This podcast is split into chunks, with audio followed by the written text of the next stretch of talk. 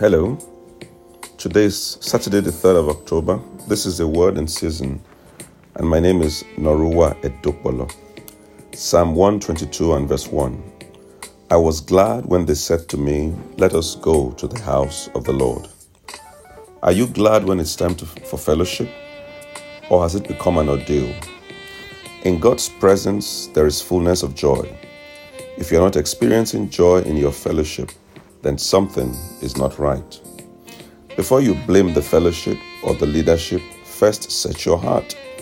If every other member was like you, will the fellowship be worth attending?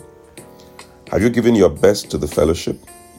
Do you sense a need to repent and to rededicate yourself to that body of believers that God has put you in? Are you functioning and providing that which God expects of you? Let us pray. I want you to ask the Holy Spirit to visit your fellowship and to revive it in love. I want you to pray for the leadership and the other members of, for God's protection over them. Pray that the bond of unity amongst you will be strengthened. Stand in the gap for one another and do not allow the enemy to come in through you. Father, circumcise our hearts one more time and restore to us the joy of salvation. In Jesus' name, amen.